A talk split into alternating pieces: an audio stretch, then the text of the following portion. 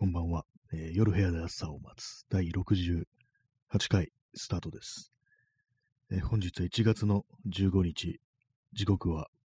23時25分です。東京は今日は晴れ、時々曇り、じゃない、曇り時々雨という、そういう感じでございました。はい。いきなりインスタントコーヒーを飲みます。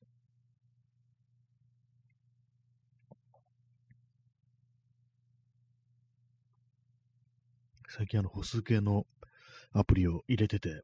でそれまあ大体毎日こう測ってるんですけども、今日は1万2000歩ぐらいですかね。ちょっと自信がなくなってきましたけども、距離的に10キロぐらいという感じですね、歩いたのは。結構、今日は天気がなんかちょっと不安定というか、まあ降ったり降んなかったりみたいな感じで、まあ大降りではなかったんですけども、ちょっとそれもあって、割にいつもより疲れたなみたいな、そういう感じがこうありますね。最近少し気温が高いっていうのがあったんで、ちょっと大丈夫だろうという感じでこう過ごしてたら、意外になんかこう止まってると結構冷えてくるなみたいな、そういうのがあったりして、やっぱ寒いとなんか少し疲れますね、なんか。で、今日のタイトルが持久力と体力っていうものなんですけども、私はなんか結構長時間歩くっていうことはこう全然できるんですけども、まあそれを体力とか持久力とか呼んでいいのかっていうようなことを恐怖と思ったりして、なんていうんですかね、こう、ただ単にまあ歩くだけ、歩く力というまあ歩行力みたいなものはあるかもしれないですけども、なんかもう少しちょっとね、こう違う体の使い方、まあ、走るだとか、まあ、重いもの持つだとか、それとは別に頭を使うとか、まあ、そういう方ですね。そっちの方のなんか体力みたいな、あとはこう毎日同じことをするのも一つの体力とか持久力と言っていいのかななんていうふうにこう思うんですけども、そっちの方はちょっとないですね。なんか急になんかすごい長い距離歩いたりとかできるんですけども、これが毎日、こう、一定の、こう、ね、パターンというか、歩数とか距離を歩けってなったら結構それなんか嫌だな、みたいになって続かないみたいなことをちょっと思ったりするんですけども、まあそれもなんか一つの体力という考えると、まあなんかちょっと偏ってるな、みたいなことを思いますね。なんか突然なんかこう10キロ、20キロ、30キロ歩くってのはこうやれるけど、こう毎日とかもう定期的にとか、まあ、そうなるとなんか少しちょっと不安が出てくるなという感じですね。まあそれもなんか状況だったら普通にやるのかもしれないですけども、まあなんかだからこう自分はなんかそれなりにこう歩けるだとか、まあ体力あるんじゃないかなと思ってても、実は違うんじゃないかなというふうにね、ちょっと思えてきましたね。P さん、ウォーキングハイ。まあ、そういうのはあるかもしれないですね、本当。そう、毎日毎日こう歩いてたとしたら、そのウォーキングハイみたいなのがなくなって、で、なんかもうすぐに疲れちゃうみたいな、そういう感じになるかもしれないですね。今なんか、結構まとまった距離を歩くっていうのは、こう、時々っていうね、こう感じなんで、これが本当の毎日だったら、まあ結構まあ、毎日、まあ仮にそれで、ね、大した距離じゃなくても、毎日ってなると、その歩くことのなんか快感みたいなものは、こう、ちょっと薄れてくると思うんで、まあ、そうなった時に、こう、ね、実は自分は体力がなかったんじゃないかみたいな、そんなことを思うのかもしれないですね。あとは、まあ、頭とか使う、なんか考え事とかするときの力、持久力、そういうものはね、あんまこう、ないですね、やっぱりね。すぐなんかこう疲れて別なことをするとか、すぐ息抜きしてしまうとか、それこそなんかコーヒー入れてくるみたいな、そんな感じになるんで、まあ、あるいはすぐ横になるとかね、なんかそういう風になるんで、だからもうちょっとね、持久力あるとは、もはやもう自分のことを思わなくなりましたね。まあそういうのも、こう、ある種の筋力的な感じで、まあ鍛えるとね、伸びていくっていうことなのかもしれないですけども、あんまそういうようなね、訓練みたいなことは、トレーニングみたいなことはしてないんで、まあ、やった方がいいのかななんてちょっと思ったり、ふとね、なんか今日そんなこと思いました。今日というか昨日ですね。昨日なんか割となんかいろいろ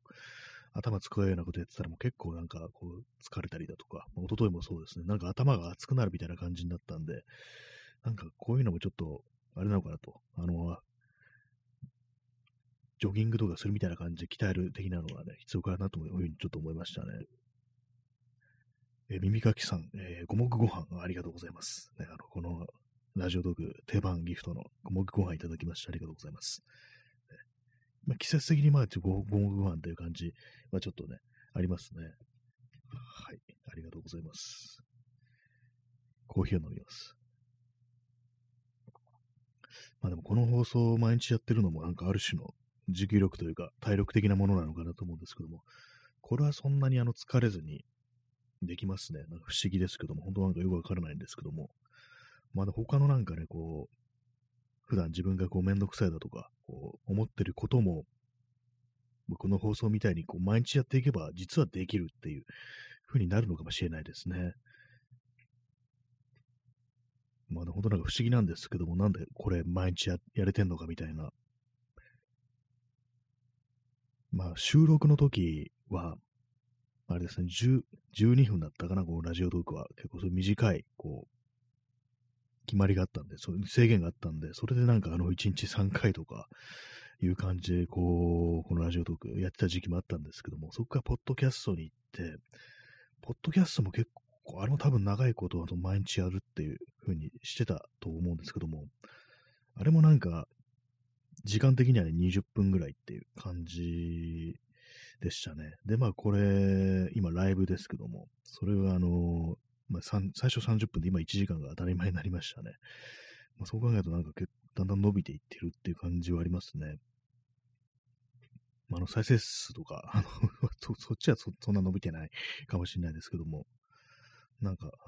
時間的にはだんだん伸びていってるという、そういうのを感じますね。P さん、オレンジペンライト、ありがとうございます。なんかよくライブとかで、なんか振るようなやつですね。オレンジのペンライトっていうね。なんかサイリウムとかありますよね。パキって折ったらなんか発光するやつ。なんかよくアイドルの、なんかこうライブの現場みたいので使われるというイメージがありますけども、ね、このオレンジペンライトは結構大ぶりな感じですね。かなり。P さん、事故です。ありがとうございます。事故です。ありがとうございます。おかしいですけども。なんか謎ですよね、これ。この事故ですっていうギフト。放送事故っぽくなった時にこれを使えばいいのかなっていうね。ちょっと危ないこと言った時に事故ですっていう風に使えばいいのかななんていうね、今ふと思いました。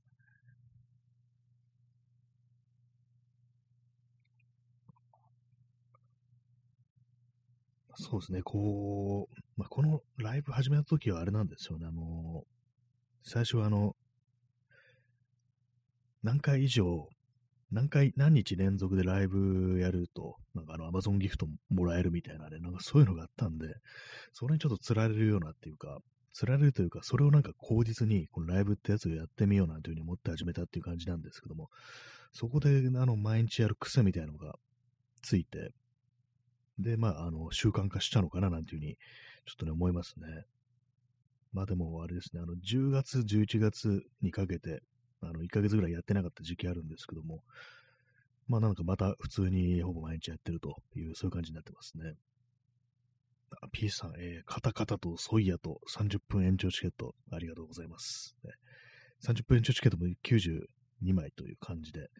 やっぱ期限切れがやっぱ結構ね、出てくるようになりましたね。まあ結構1時間かなりこう、溜め込んでいたんですけども、まあでも92枚もあれば、もうかなりもう十分だというね、感じありますね。ありがとうございます。でも全然まだまだ延長できるっていう、ね、感じですからね。まあ、そんな持久力と体力というね、話をしておりますけども、まあ、ただ単に体の力だけではないと、ね、頭を使うっていうのも一つの体力なのかなということを思うんで、まあ、それもなんか意識的になんかこう、ね、途中であえて切り上げないで、こう、頭を回転させ続けてみるっていうのも大事かななんていうふうにこうふと思ったりしますね。そういえばあれですね、あの人亡くなりましたね。高橋幸宏。ね、私そんな特に音楽に詳しいというわけではなかったんですけども、なんかね、なんかこう、ああ、亡くなったんだみたいな感じっていうのは、こう、ね、ありますね。まあ、結構いろんなファンの人が非常にまあ多いっていうのあって、こういろいろネットとかの、ね、反応を見てると、本当は悲しんでる人が多いなという印象はあるんですけども、私はまあそんなには知らないですけども、なんか2020年の夏ぐらいになんかたまたまこう、なんだろう、インスタだったかツイッターだったかなんかのアカウント見て、で、まあその時病気されたっていうことで、なんかこう、あ、そうなんだっていうね、ことを思ってなんかちょっとね、ツイートとか、こうインスタとかなんか見てる時期あったんですけども、そうなんですよね。なんかそういうのもあって、なんか、ああ、亡くなったんだみたいな感じで、少しっていうか結構なんか寂しいなみたいな気持ちがなぜかちょっとあったりして、そうなんですよね。なんか、こう、そのあれですね、2020年の夏頃とか、結構その、まあ、割となんかその、結構落ち込んでるようなね、ことを書いてたっていうね、こう印象があって、で、その時なんか、まあね、コロナのね、こう最初の年ですけども、まあなんかそれでなんかいろいろみんなね、こう、暗くなるようなこともあったと思うんですけども、私もそうだったんですけども、まあ正直なんかこう、そういうのを眺めてて、でなんかこうね、この国というものがどうなっていくのかみたいなことを、そういうのをね、その高橋幸宏本人が書いてたという、こう印象があって、なんか妙にこう印象に残っててっていうね、こともあるんで、なんかこう、今回亡くなったって聞くと、ね、なんか、こう妙な感覚に襲われるっていうのはこうありますね。コーヒー飲みます。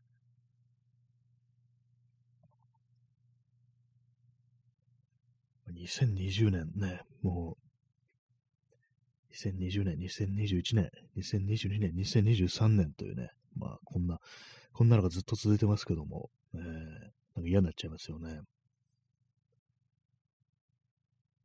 あんまこう、そうね、こうしんみりというか暗いというかそういう話も仕方ないんですけども、なんか去年というものを振り返るとなんかこうね、非常にこう、ね、あれだなと、なんか私の友人が言ってたんですけども、なんか本当に灰色の年だったみたいなことを言ってて、まあ、私としてもそうなんですけども、これはね、なかなかね、こう、ね、嫌になっちゃいますよね、本当にね。P さん、2020年、2020年、2022年、2023年。あ、そうですね。実際にはそうでしたね。なんかオリンピックをやった2021年という年が、なぜかね、東京オリンピック2020っていうね、なんかポスターとか、ね、なんかそういういろんなとこでこう、そのね、2021じゃなくて2020のままだったと、ね、その実際にはそう延期したにもかかわらず、ポスターとか2020って書いてあったというね、謎の東京オリンピックがありましたんで、そういうことになりますよね。2021年はなかったっていうことになるんでね、おかしなね、年でしたね、そう考えるとね。2021年の記憶があんまそう言われるとなんかあんまりないような気がしますね。なんかオリンピックのちょい前に、ね、国立競技場の近くに行ったなんていうようなことを覚えてるんですけども、なんかそれ以外そんなあんま覚えてないっていう感じで、なんかここの数年のなんか時間の感覚がちょっとね、おかしいですね、やっぱりね。まあなんか今年はこうなんかあんまこう嫌なことがね、起こんないでほしいなというふうに思ってます。まあ、それはね、もうみんなそうだとは思うんですけども、ね。まあ去年灰色だった分っていうね、まあ一応まあね、まあ、そういうふうに言っておきましょうっていう感じですね。今年はまああんまね、こう言葉だけでもそういうふうに言っていきましょうっていう感じですね。あんまり悪いことが起こんないようで、ね、起こんなければいいなみたいな、そういうね、感じでいきたいですね、本当にね。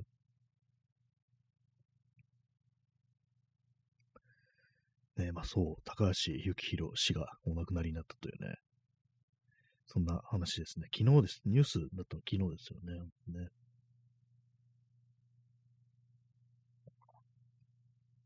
なんかこう、今日も昼間外出て帰ってきて、まあ、ちょっと疲れたんでね、少しばかり横になって、30分ぐらい寝てたんですけども、起きてなんとなくやっぱこう、検索とかね、こうしてみたりして、どんな人だったのかな、みたいなことを、で、どんな音楽やってたのかな、みたいなね、ことはまあ、思っていろいろなんかウィキペディアだとか、こう、見てたりしましたね。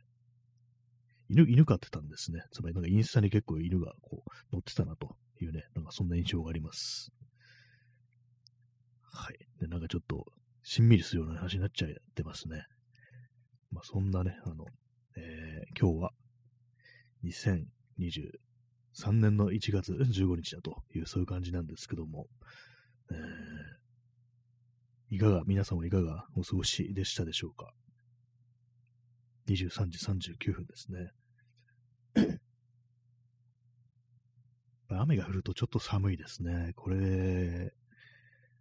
ねえ、P さん、信じてくれ。これからは何もかも良くなる。これはですね、ファイトクラブっていうね、映画の最後の方のね、最後のセリフですよね。信じてくれ。これからは何かもかも良くなるっていうね。これ私、たまにツイッターになんかこのツイート、このね、セリフを書くことがあるんですけども、ね、そう思いたいというふうに思います。信じてくれっていうね。同じようなその言葉では、ね、私が非常に印象に残ってるのは、黒田三郎という現代史の詩人の書いた詩で、この結構戦後間もない頃に書かれた詩で、ね、出版された、ね、詩だと思うんですけども、確かそれは信じなさい、明日はあるっていうね、なんかそういう一文というか、その詩の一節があるんですけども、それもなんか時折思い出すようなね、気がしますね。なんか戦争が終わってて、それはなんか、おそらくは、後になんか妻となる女性から、かけられた言葉みたいな、その詩の中でそんなのを匂わせるような感じで、書かれてるんですけども、信じなさい、明日はあるっていうね、信じなさいという命令形っていうのがなかなか効いてるなと思うんですけども、黒田三郎戦争に行っててね、帰ってきたという、復員兵ですね。で、その結構その大事な時期というか、人生の若い時期を、その戦争によって奪われたみたいな、そういうところがあるんですけども、そうなって帰ってきて、ね、愕然としているというか、意気消沈しているところに、そういうね、後に妻となる女性と会って、そんな言葉をかけられたみたいな、実際にはそう言ってないのかもしれないですけども、その人の存在というものに、その明日みたいなものを見出したっていう、そういうことがね、おそらくあったのかななんていうふうにね、思ったりするんですけども、そこでね、信じなさい、明日はあるっていうね、そんな詩があるんですけども、結構なんかね、それかなり売れたというか、非常になんか評判が良かったっていうね、詩集ですごく売れるっていうのは、ね、よくあることなのかどうなのかわからないですけども、なんかその戦後ね、みんなが戦争が終わって、何かね、気が抜けたようになっている時に、そういうものが非常にたくさんの人のね、目に届いたっていう、考えるとなかなかね、その時代にはそれが必要とされてたのかなというね、ふうに思いますね。ストロムさん、Where is my mind? これそうですね、ファイトグラブの最後でかかるピクシーズのWhere is my mind? っていうね、曲があるんですけども、私も結構好きな曲なんですけども、ね、信じてくれ、これからは何もかも良くなるって、ね、主人公が言った後、エドワード・ノンドがね、言った後、その、ね、曲が流れてくると、エンディングテーマですね、そういう感じで流れてくるんですよね。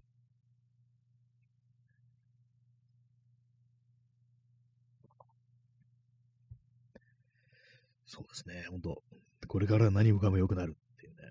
ね。でも本当なんか今、いろいろ見渡してると結構しんどそうというか、意気消沈した人は多いですからね、本当にね、実際にね。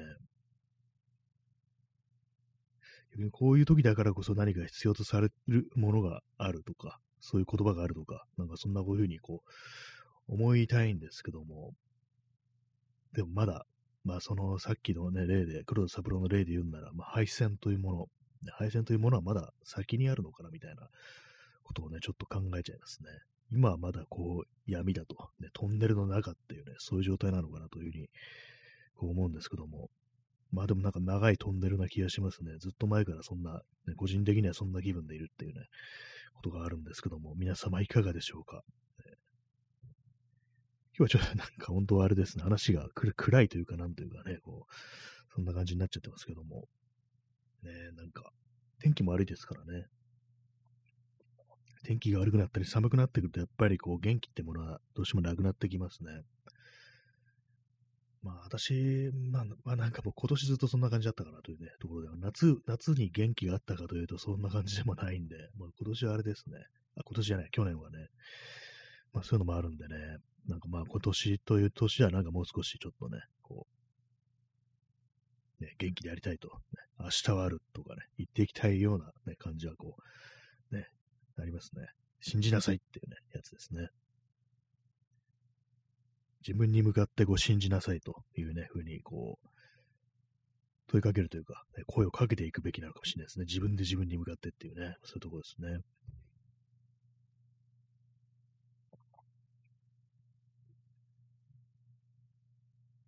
まあでもなんか本当になんかこう、ね、さっきの高橋幸宏氏の、ね、なんかこう継承つけるのか何なのかよくわからないですけども、なんか妙にね、なんかその、結構その2020年のその時のかなりね、こう、落ちた感じの言葉っていうのが妙にこうずしんときたようなことがね、ありましたね。でもあれも2020年ですからね、もうだいぶ前のことなんですけども、一時期ツイッターとか、リストでね、こう、ちょちょ見てたという感じなんですけども、今もやつらいるのかなって言ったらあれですけども、リストにおられるんでしょうか。なんか結構ね、前に、その、更新しなくなったみたいな、そんなね、ことがこう、そういう感じらしいんで、ね、私のツイッターのね、こうリストは、基本的になんか絵を描く人っていう感じで、ちょっと見たいなっていう人を追加してるんですけども、今なんか、そうですね、一時期なんか結構整理して、こう、整理したんで、今はちょっとその、ね、高橋さんはおられないようです。ね、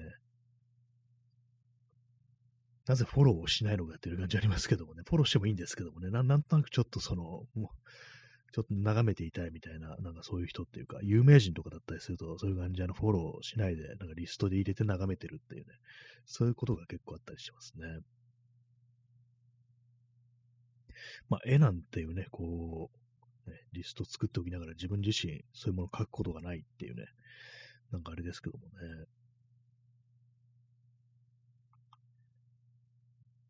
はい。一応延長しようと思います。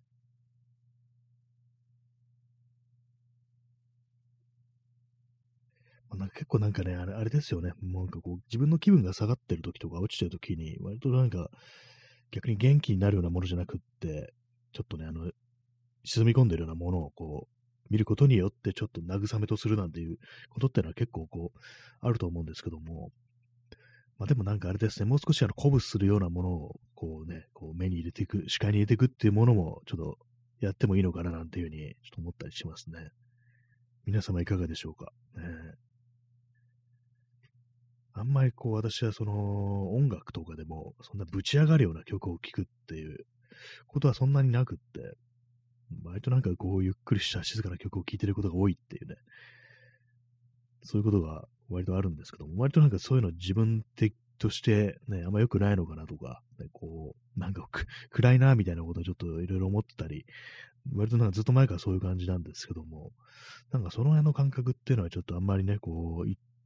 朝一夕には変えられるもんじゃないのかなと思うんですけども、まあ、これもあれですね、ちょっとしたトレーニング的な感じで、あえてこう自分が今まであんまね、こう聞いてこなかったような、こうね、上げていくような、こう気持ちを上げていくような、そういうこうものに触れていくっていうのも、ね、やった方がいいのかななんていうふうに思いますね。そうですね、持久力、ね。持久力ってね、言いますけどもね、体力と持久力ってなんかちょっと似通った感じありますけども、持久力ってものは、ただ体力があるだけじゃ持久力にならないっていうね、それはあるかもしれないですね。結構なんか粘り強く続けるっていう、それってなんか結構大事だなというふうに思ったりするんで、やっぱりこう、ね、ちょっとあんまりこう切り上げずにちょっと続けてみるみたいな感じのことを少し意識して、なんか取り組むときに、ね、こう、ちょっとね、それはやっていきたいですね。割となんかもう、ちょっと詰まると、ちょっとここはまあ、置いといて、みたいな感じでね、すぐにね、他のとこ行っちゃうみたいな、ね、感じのとこあるんで、それなんかもっとじっくりなんか腰を据えてなんかいろいろね、こう、思考を巡らしてみるみたいな、ね、そういうことが必要なのかなと思います。まあ、何するにしてもそうですね、本当にね。P さん、継続こそ、なんかありますよね。継続こそ力っていう言葉ありますよね。そうですね。まあ、継続っていうのもね、なんか本当、継続もいろんな種類があると。まあ、この放送も継続はしてるんですけども、やっぱ一日一日ね、ぶった切られてますからね。これちょっとね、なんか、持久力的には、3時間ぐらいやるとか、ね、3時間4時間やるとか、そういうもの、そういうふうなことをやって初めてなんか持久力とか言えるんじゃないかなということを思うんで、まあ、そうなると結構、付き合うね、皆様もかなりお疲れになるということもあるんでね、あんまその現実的には考えてないですけども、まあ、そういうことだよな、みたいなことはちょっと思ったりしますね。継続こそ力っていうね、なんか小学校の時のなんか卒業文集に誰か先生がそんなこと書いてたような気がします。継続こそ力っていうね。まあでも子供に言ってもちょっとピンとこないですよね。継続こそ力っていうね。一体なんだっていう感じですからね、継続って言ってもね。まあ毎日勉強するとかそういうことなんでしょうけどもね。私もその勉強ね、こう全然こう、そんな真面目にやってなかったね、こう、人間なんでね、まあ、ついぞその感覚ってもやむしろわかんなかったなっていうふうに思うんですけども。まあなんですかね、ほんと、ね、そういう子供の頃なんかこう学校で勉強するだとか、まあそれこそテストとかね、まあ、宿題だとか、まあそういうものどんだけ真面目にやってかなと思うと、まあ不真面目でしたね。ほんとなんかこう、試験とかでも前日になんかね、こう一気に覚えるみたいな、そういうことやってたんで、まあそういうのもあってなんかこう、数学的なこととかがね、非常に苦手だったのかなと思うんですけども、なんかね、あれはほんとダメですね。向き不向きもまああるとは思うんですけどもね。コーヒー飲みます。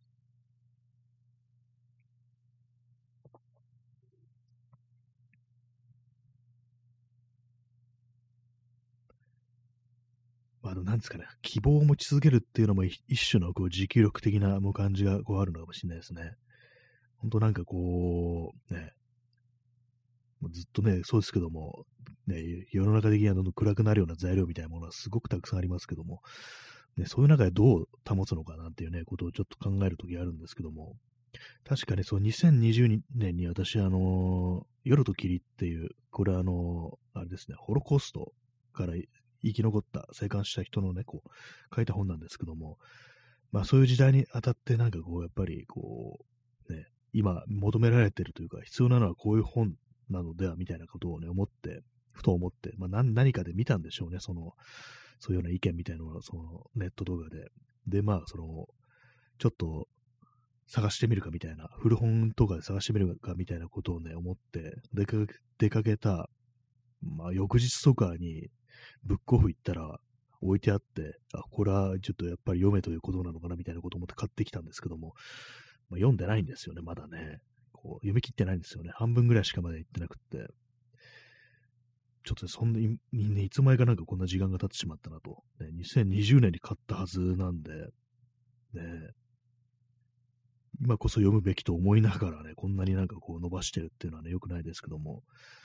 2020年の秋とか、ね、夏とかですかね、なんかそんぐらいに買ったようなこう気がするんですよね。まあそれも多分この放送のなんかのアーカイブとかをね聞けばわかるんだと思うんですけども、でももうだいぶ前だと思います、本当に。2020年の夏です。で2020年の、ね、夏とか、ね、子供からしたらね、本当に子供だったらもうすごく成長するっていうね、そういう感じですよね、本当にね。大人だとあんまこう変われないですけども、ね、子供だったら本当になんかね、こう、随分ね、こう、伸びてるよな、なんてことは思いますね。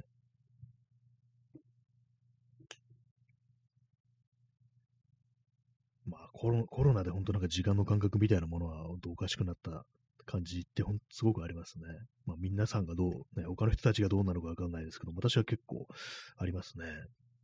なんか止められてるみたいな感じで、まあ、止まってるのは自分なんですけどもね。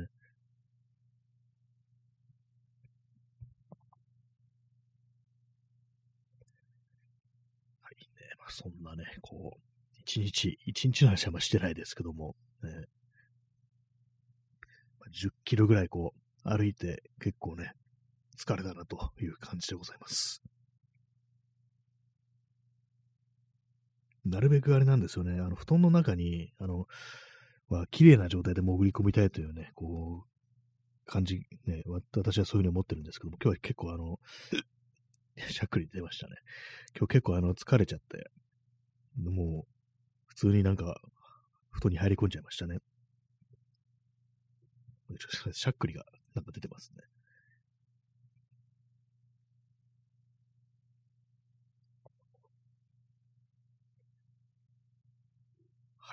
まあ、そのような、ね、感じですけども、定期的になんかこの数年みたいな、コロナ以降なんか定期的に振り返ってるような感じなんですけども、まあなんかこうね、あれですよね、結構その2020年とか本当に始める人が多かったんですね。こういうなんか、ポッドキャストだとか、ね、こう、ラジオだとか。まあ、私もなんかこう、ツイッターで相互の人が、こう、ラジオトークというものを始めたっていうことで、そういうのがあるのかっていう感じで私もね、こう、真似をしてね、こう始めたんですけども、結構まあみんな、こう、やらなくなりっていう感じで、まあ続けてるね人もまあいるんですけども、まあなんですかね、こう、あの時始めた人で残ってる人、どのぐらいかな。まあでもなんかやっぱりやってる人ってのは、その前から、コロナ以前からずっとなんかそういうような音声配信っていうことをやってる人ってのがやっぱこう、多い気がしますね。私はなんかほんと、たくさんこう人のね、こう喋ってるのを聞きたいなという気持ちがね、こうあるんですけども、結構最近なんか、こうね、聞くものがちょっとなくなってきちゃったなみたいな感じはありますね。ポッドキャストとか。ね、もっと皆さん、ね、話してほしいっていうね、まあ、それだけですね。まあ、いろんなところでそう思いますね。人が何を思ってるのとかね、こう、ね、そういうのって結構聞いたりね、知ったりしたいなと思うんですけども、まあ、あれですからね、私がなんかこう、いろいろね、こう、その人の、ね、読みたいなとかね、聞きたいなっていう人は、結構まあなんかここ数年でね、割と撤退気味というか、ツイッターとかも全然こう人がいなくなったっていうのがこう、あったりして、私自身もなんかね、こう、まともなことは書かなくなってるっていう、まあ、そういうのがあるんで、ね、こう、あれなんですけどもね。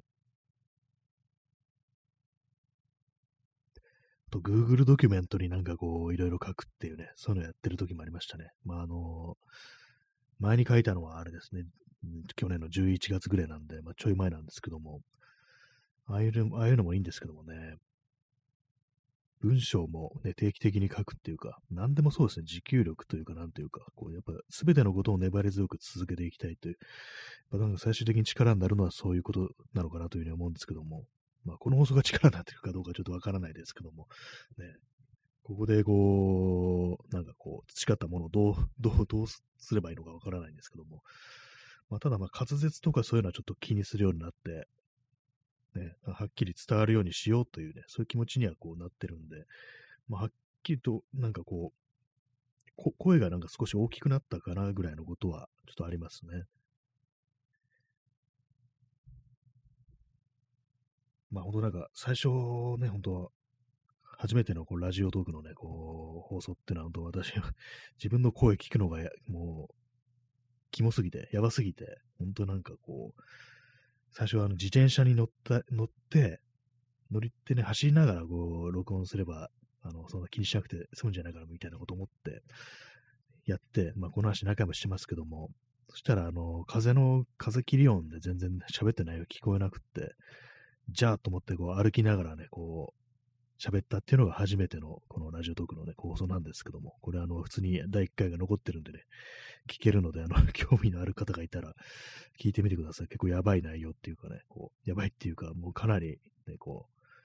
まともに喋れてない感じなんですけども。まあ、そっからなんか結構、ね、3回目ぐらいからね、まあでもそれもかなり気持ち悪いっていうのはね、違和感も当然あるんですけども、割となんか、まあ、我慢はできるみたいな感じになって、そうですね。なんかそれでなんとか、こう今までこう続いてるというね、感じですね。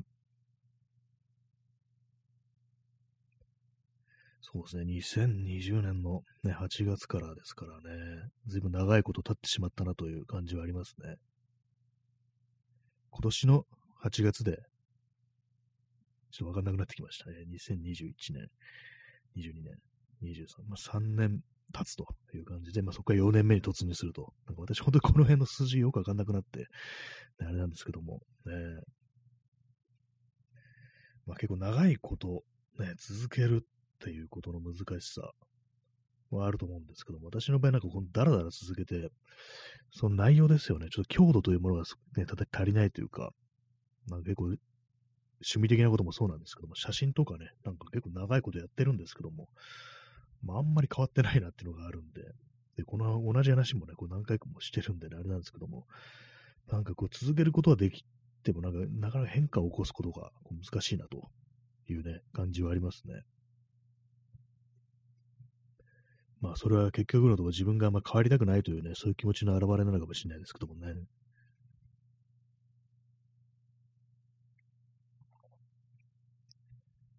いね、まあ、皆様にとって、ね、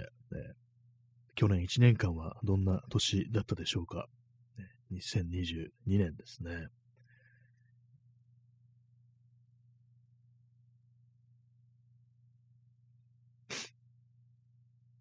言葉がなくなってしまいましたけどもね。定期的にこんな話をしてますね、なんかね。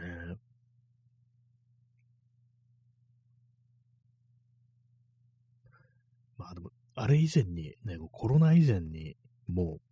う、なんかね、ちょっと友人と話したりして、ラジオとかやったらどうかななんて話は、まあ、出る時もあったんですけども、ね、あの時やってたらどうなったのかななんてことをね、ちょっと思いますね。こうなんかね、振り返ると、結構私たまにね、人のインスタグラムのね、ちょっと気持ち悪いですけども、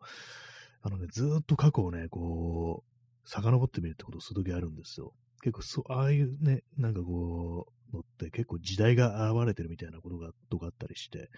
ある程度なんかこう自分と共通するところがあるような、ね、こう、人のね、アカウントのなんかずっと過去のやつを、だーっとなんか見てみたりするんですけども、ああ、なんかね、こんなだったなというね、なんかそんなことを思ったりしますね。私はそのインスタグラムのアカウントは一回ね、ほんと消しちゃったんでね、そうなんですよ、アカウントが連続してないんですよね。ツイッターとかもそうなんですけども、あと写真のね、フリッカーのアカウントとか、それをね、一旦、2014年ぐらいに、痕跡をね、消したっていうことがあったんで、あれちょっとやんなきゃよかったなっていうことをね、少し思ったりするんですけども、やっぱりまあ継続というか、なんかアーカイブってものは結構大事だなと思うんで、今だったらまあそれやらないのになと思うんですけども、ね、結構そういうことがありますね。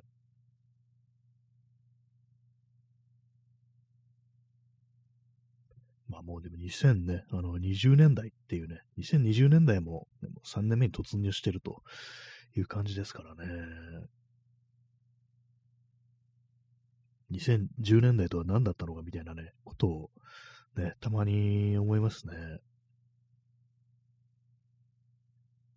またなんかね、こう、すごいなんか、ね、しんみりとかじゃないですけどね、ちょっと過去を振り返るみたいな感じになっちゃいますけども、ね、定期的になんかこの話するんですけども、この間もしましたけども、森山大道と深瀬正久っていう写真家が対談でオイルショックの時をね、こう振り返ってたなんていうね、こう記憶があるんですけども、オイルショックってどのぐらい続いたんですかね。ちょっと今検索してみますね。あの頃は髪がなくなってとかね、仕事もなくなってなんていうね、ことを言ってましたけども、ウィキペディアによると、1970年代に2度発生したっていうね、ことらしいですね。第一次は、1973年に中東戦争、第4次中東戦争が起きて、そこから、こう、なんかね、オイルショックというふうになったそうですね。で、第2次は1979年ですね、イラン革命によって、こう石油の需給が逼迫したっていう、そういうことらしいです。結構間空いてますね。まあ、多分ね、その森山大道とかが言ってたのは、第一次の、ね、方だとは思うんですけども、ね、これどのぐらい続いたんですかね。73年に始まって、ね、まあ、はっきりとどこからどこまでというものではないのかもしれないですけども、ね、まあ、なんかいろいろ表がね、こう、出てるんですけども、ね、原油価格をこう見てみると、ね、実質のなんかね、価格が出てるんですけども、だからなんかこう長いね、今このグラフみたいなのがあるんですけども、すごい1861年からのね、グラフなんで、あんまこうピンとこないところがこうあったりして、ね、でもなんかまあなんかこうそうだったんだなと、ね、100年近く続いた安値が、あ、そうですね、私本当なんかこう苦手なんですよ、こういうの読むのね。そうですね、ぐんとなんかそうです、原油価格が上がってるんですね。なんか今私の感覚でなんか急に下がるっていうね、なんかね、今の最近なんか円安だとか、そういうね、あれの、ちょっと引っ張られて、見方がおかしくなってましたけども、そうですね、ぐんと上がると、原油価格が。まあ、それによってね、なんか非常にこう、大変になるということですから、そうですね、すっごく上がってますね。ぐーんと上がってますね、本当にね。耳かきさん、オイルショックは経験ないですが、90年代前半に日本で米不足になってタイ米を輸入してたりしてたことはよく覚えてます。あ、なんかね、ありましたね、そういうのね、タイ米っていう。あれはなんか天候不順みたいなので、あれなんでしたっけ、日本が天候不順でお米が取れなかったみたいな、そういう感じだったって聞いたことあるんですけども、それによって、まあ、外国から、ね、こう、まあ、タイ米ですよね。インディカ米というものを輸入しなきゃいけないっていう感じになったっていうね。あれもね、なんかね、そうですよね。まあ、オイルショックと比べたら、まあ、ね、あれなのかもしれないですけども、ね、なかなかの、米がないってなかなかのもんですよね、考えてみるとね。まあ、なんかね、そういう節目節目というか、まあ、今も節目なんでしょうけども、まあ、なんかね、本当にこう、2010年代ってものはね、それこそ大地震と原発事故ってものがこうあったりだとかしてね、なんかこう、なんかずっとなんかね、そこからあんまり良くないみたいなね、感覚っていうのはこう、ありますね、やっぱりね。あんまりいい時代を生きてないというね、感覚がすごく自分にとって染みついてるっていうのがこう、なんかありますね。まあ、グラフを見てると、あれですね、こう、1973年にね、ぐんと上がって、で、まあ、ちょっとね、下に戻すんですけども、下がるんですけども、まあ、それでもっていう感じですね。77年ぐらいまでは、なんか、まあ、下がったかな、みたいな感じなんですけども、まあ、それでもね、全然こう、元には戻らんという感じで、そしてたら、そういう、こう、仕打ちにまた、第二次が来たっていう感じらしいですね。まあ、そういうものが、なんか、景気だとかね、こう、まあ、ね、世の中の雰囲気みたいなのに、どの程度影響したのかちょっとわからないですけども、まあ、あれですね、第一次っていうのはそういう感じで、こう、ね、頃は本当、ね、街から火が消えたようで、こうすごく寂しかったし怖かったなんていうね、そういうことをまあ森山大斗とか言ってたというね、そういうことらしいです。耳かきさん、タイ米の美味しく食べる貝を乗せた美味しんぼがバカ売れしてたのが印象的でした。あ、そうなんですね。タイ米を美味しく食べる貝っていうね。まあそうですね、まあ使い方がね、炊き方とか多分まあ違うんでしょうね。私、そのタイ米というものを、ね、インディカ米炊いたことがなくって、ね、よくわからないんですけども、でも今ね、考えると別に、ね、美味しいですよね。タイ米って美味しいですよね。普通のカレーとかね、外で食べるカレーとか、ね、インディカ米とかね、うまいな、この米はみたいな感じで、ね、ちょっと思うんですけども、ね、なんか頃はパサパサしてるだとかなんだとか、そんなことで、ね、こう結構言われてて、ね、やっぱダメだ、外国の米はダメだみたいなこと言われてたようなね、なんかそんなことらしいですね。美味しんぼがバカ売れしてるってのはすごいですね、なんかね。その貝の、ね、美味しんぼっていうね、どんな貝だったんでしょうか。P さん、オイルショックも戦争がその原因。あ、そうですね。そう、中東戦争で、ね、こう、嫌ですね。ほんと今回のなんかこう、ね、ロシアのウクライナ侵攻もそれきっかけで、なんかほんとなんかいろんなところに影響があるっていうか、なんか結構暗黒な感じですよね。本当にね、嫌ですね。なんで戦争なんかすんのっていうね、ほんと感じ思いますけども、ほんと嫌だなと。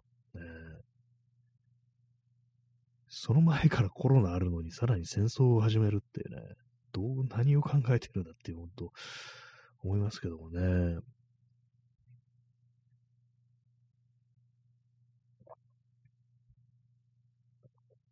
まあ嫌ですね、なんかね、なんでこう人間はこういうことをこう繰り返してしまうのかと思うんですけども、なんか、ここから先さらにっていうね、なんかこう嫌なことが起こらないといいななんていうふうにね、思いますね、本当にね。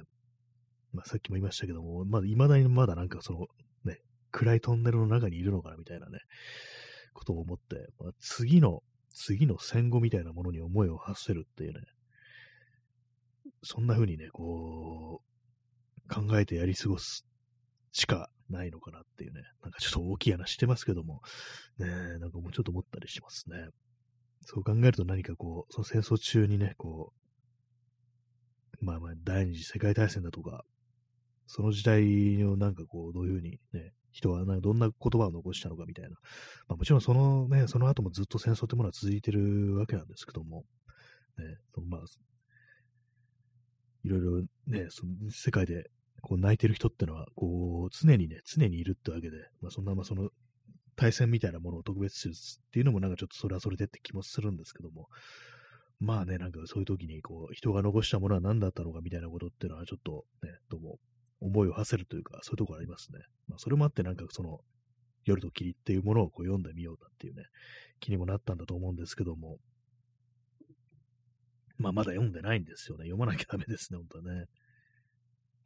ちょっとなんか、読み進めるのが怖いというかね、なんかそんな感じありますからね。非常にまあ、こう、ね、まあ、ホロコーストですから、ね、非常に暗い内容でっていうのがありますからね。そんななんかね、定期的になんかこの放送、オイルショックのね、こう、話をしてるような気がしますね。なぜかね。紙の値段が上がってるっていうね、なんかそれも今と同じらしいですからね。戦争ってのは本当嫌ですね、戦争ね。はっきりとなんかこう、今、戦争反対とかなんかそんなことも言いづらいようなね、そんな空気にね、向かっていってるような気もして、ちょっと嫌ですね、なんかね。戦争反対ですね、本当にね、シンプルにね。ろくなことがないです、本当。なんか持久力と体力なんて言いながらなんか結構戦争の話をしてる、オイルショックとか戦争の話をしてますけどもね。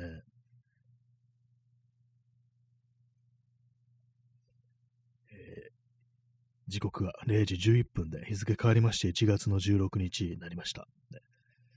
1月半分かって感じですけども、なんかちょっとね、年末いろいろああだこうだとかなんかね、これやろうなんつってた、ね、わけですけども、で、なんかね、あれですね、ジンとかを、ネットプリントのジンとかをね、こう、作ったというのありましたけども、なんかそれが終わって、こう、年明けたらなんかやっぱすごいダラダラしてますね、なんかね、正直ね。全然なんかこう、あんまこう、ね、やっぱりこう、節目みたいなものがこう、過ぎると、なんかちょっとだらけちゃいますね、やっぱりね。その、別に毎月ね、月が変わるわけですから、まあ、そんな感じ、同じような感じでね、今月にこれをやろうみたいなね、そんな感じでこう言ってやっててもね、こう、いいとは思うんですけどもね。耳かきさん、海外の漫画でホロコーストから生き残った父親に話を聞いて漫画にしたマウスというのが良かったです。限界を超えた苦労は人の心や性格をねじ曲げてしまうのだということがよくわかる感じもありました。あ、そういうのがあるんですね。マウスっていう。ちょっとあと調べてみます。ありがとうございます。限界を超えた苦労は人の心や性格をねじ曲げてしまう。かなりちょっとね、怖いですね、こういうのね。人間のなんかこう、尊厳だとかね、そういうものが叩き潰されるというかね、くじかれてしまうっていう、そういうなんか状況というものがこの世にあるのだって考えると、すごいなんかね、こう、恐ろしくなってくるっていうか、まあ私前に読んだ石原芳郎というね、詩人のね、こう、詩集というか本で、その人シベリアに抑留されてて、で、それがなんかやっぱ同じようなことをね、こう、ね、書いてましたね。限界を超えたね、こう、その困難みたいなものはやっぱ人間のなんかね、こう、徹底的にこう、ね、やっぱなんかこう、不可逆なものがあると、ね、傷つけてしまうというね、そういうことを書いてましたね。やっぱ何かが失われるっていうね、そんな中人間の尊厳みたいなものが失われてしまうことがあるなんてよく書いてて、なんかどうもそういうことらしいです。結構その石原芳郎という人は、その、まあ、帰ってきてからも、結構、なんかあれですね、かなりね、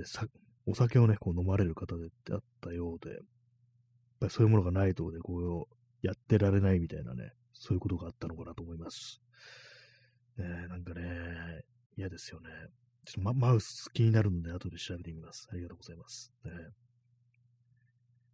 ホロコーストから生き残った父親に話を聞いて漫画にしたマウスという、ね、作品ですね。海外の漫画あんま読んでないって話をね、この間しましたからね。結構まあ優れた作品というか、すごい重厚な作品が非常に多いなっていうね、ことね、ありますね。そういう印象はありますね。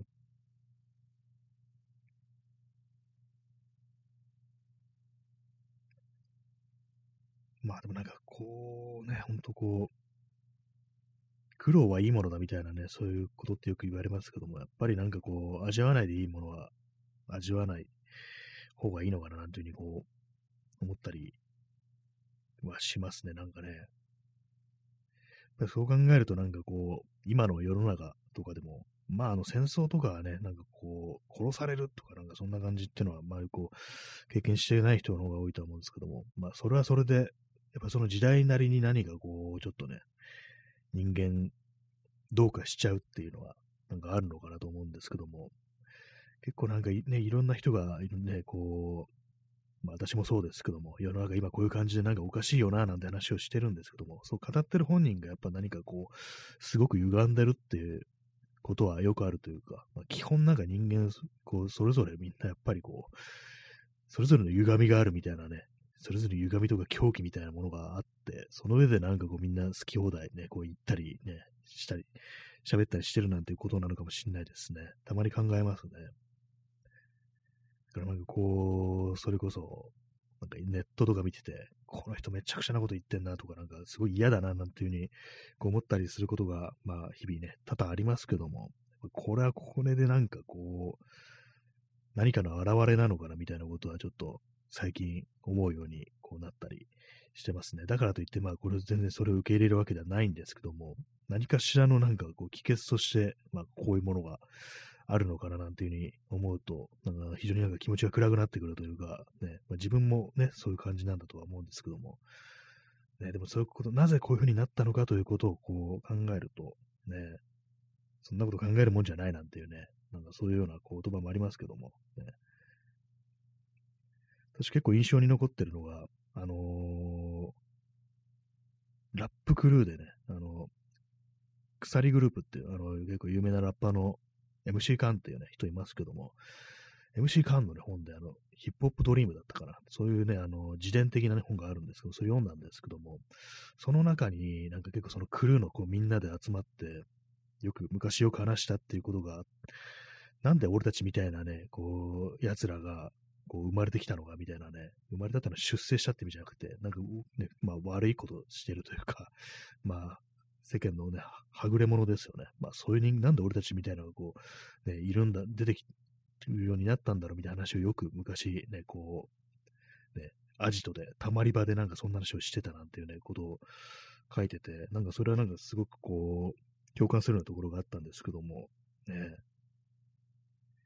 割となんか考えないっていうか、みんなその辺のことはすごくこ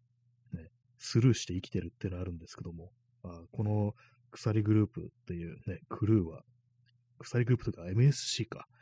ね、鎖グループはなんかあれです。ちょっと会社っぽい感じのね、あれですよね。商売のあれみたいなのがありますけども、MSC っていうね。まあ、そんな話をね、よくしたとこでね、なんかそういう話を聞いて、なんかちょっとわかるなっていうね、感じありますね。まあ、そういう話をするクルーなんだと思って、なるほどね、なんてことをね、ちょっと思った記憶がありますね。コーヒーを飲みます。一滴しか残ってませんでし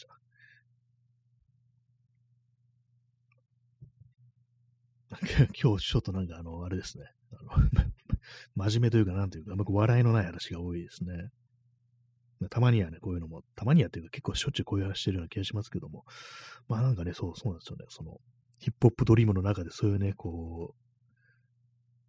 ことを書いてるのがあって、それは結構ね、印象に残ってるというね、話でしたね。あ、P さん、30分延長チケットありがとうございます。2枚いただきました。93枚ということで、安心ですね。やっぱこう、ある程度、こう、ね、延長チケットあると、いつでも延長できるという感じで、非常に安心できるようなね、感じがあります。ありがとうございます。はい。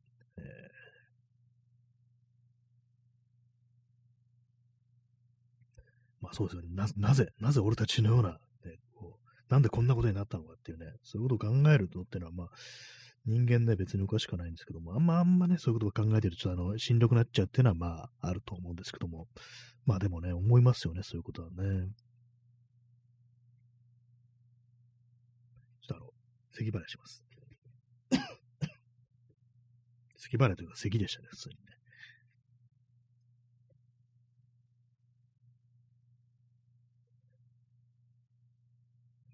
6秒経つと、一般的なラジオ放送では放送事故というね、ことらしいですけども、今大丈夫だったでしょうか ?6秒経ってなかったなっていうね、経ってなかったかなと思ったんですけども、まあ同じ空白は空白でも、裏にね、バックに音楽が流れてる、ね、放送と、そうでない放送では6秒の重みが違いますからね。普通に音楽流れたらそんなに黙っても気にならないかもしれないですけども、何もないね、無音がなんか6秒続くとかなり不安になりますよね。まあね、そういうこともあるんでね、なるべくこう黙らずにこう行きたいなという感じでこの放送をお送りしてますけども、ね。あと昨日最後締めの時にね、今日もご覧いただきありがとうございましたっていう風に言いましたけども、ご覧じゃないですね。こうお聞きいただきでしたね。テレビじゃないんだからっていう話ですよね。テレビとか動画じゃないんだからって話ですけども、ね。最後時間がなくて訂正できなかったっていうね、まあ、そんな感じでしたけどもね。まあそういうようなね、こう、ご時世でございますけども、皆様がなんか本当にこう、元気にとは言わなくても何度かね、こう、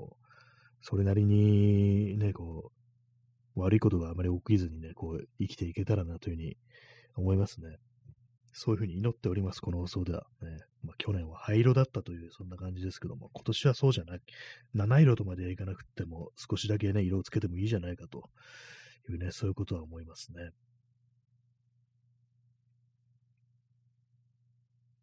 まあ、何色なんだろう。今年は色にすると何色なんだろうっていうような感じですけどもね。いろんなね、いろんな色がありますからね。まあ、黒じゃないことを祈りたいっていうね。去年灰色だったけども、今年黒みたいなね。まあ、黒が悪いというわけではないですけどもね。はい、ね。まあ、そのような感じで、今日はなんか、10キロぐらい歩いて結構疲れたなという感じですね。やっぱりそのぐらい歩くと、ちょっとね、帰ってきてからうとうとしちゃいますね。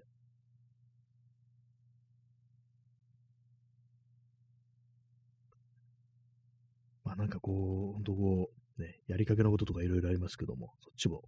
手をつけたいというか、なんかこうね、やりたいですね、やりたいですねばっかり言ってますけども、文章を書くっていう、そう、人ってやつもね、定期的にやっていった方がいいななんて話、去年しましたけども、ほんとそうですね。やった方がいいですね。もう本当持久力、そうですね、筋トレだみたいな感じで全てを、そういう風にこう捉えていくとなんかやりやすくなるかもしれないですね。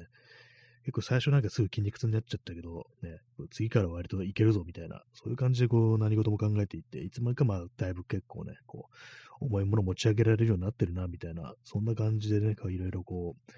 う、やっていくのがいいのかもしれないですね。筋トレもね、この間ちょっとやったんですけども、